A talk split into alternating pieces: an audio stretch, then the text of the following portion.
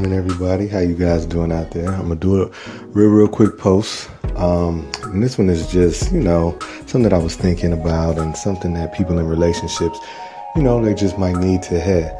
But anyways, the saying is, you go where your mind is. Meaning that, sometimes, say, if you're looking for a job, you really want that job, you imagine yourself at that job, you kind of like speak it into existence. And it's the same thing with relationships.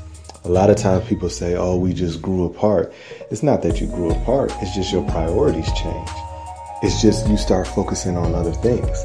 And a lot of people miss out on good things or good relationships because they allow those momentary lapses to end something that can be worked on.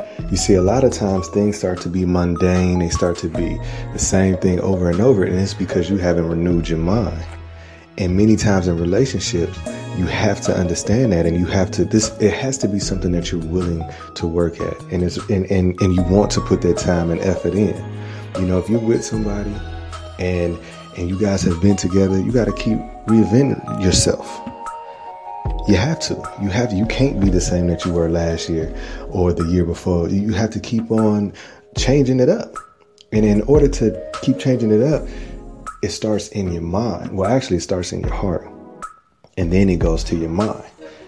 So if you're thinking, say you're watching Being Mary Jane or whatever, and you're constantly looking at that, even though it's a show, then you start thinking, that's what I want, that's what I want. Oh, I want that type of relationship, or I want this, I want that. Then you start to look at the place that you are, and you devalue it. And you devalue it because you go where your mind goes. A lot of times you can be in situations to where they say what your body's here, what your mind is on the other side of town. And that saying is true because you have allowed your mind to wander. So if you are in a relationship and you want it to work, you got to remember, you go where your mind is. I think us in this generation, it's so fast paced that we're able to move on to the next. We're able to just, okay, we don't like it here. We go on this, that, and the other. And it's like we have no fight. And this is just all the way around the board, not even in just relationship wise. It can be the Black Lives Matter. It can be this, that, and the other. I mean, it's here today and people forget about it tomorrow. You got to have that ability to stick and stay. A lot of times, we talk about how much violence it is nowadays and how the kids are doing this, that, and the other. And a lot of that stuff starts at home. It starts at what they're seeing at home or what they're allowed to be seen. A lot of females grow up and they become professional twerkers. And a lot of times they become professional twerkers because that home structure. I ain't saying this in every case, but what I'm saying is that if they grew up in a type of environment that their father disrespected the mother or wasn't around and this, that, and the other, you're always seeking out. And you turn around and boom, next thing you know, you're 30 and your priorities is all messed up. So anyways, just to summarize it, you go where your mind goes.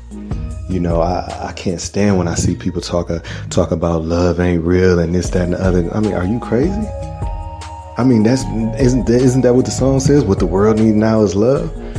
Love is a real thing. But if you're constantly saying love ain't real, ain't nobody out there for me, you go where your mind goes. Now you sitting at home watching Empire or watching this, that, and the other, and you critiquing relationships there, false relationships there, and you sitting at home eating donuts and Twinkies because you ain't got nobody, because your mind has told you that it's just not real, love doesn't work, or this, that, and the other. So just remember, you go where your mind goes.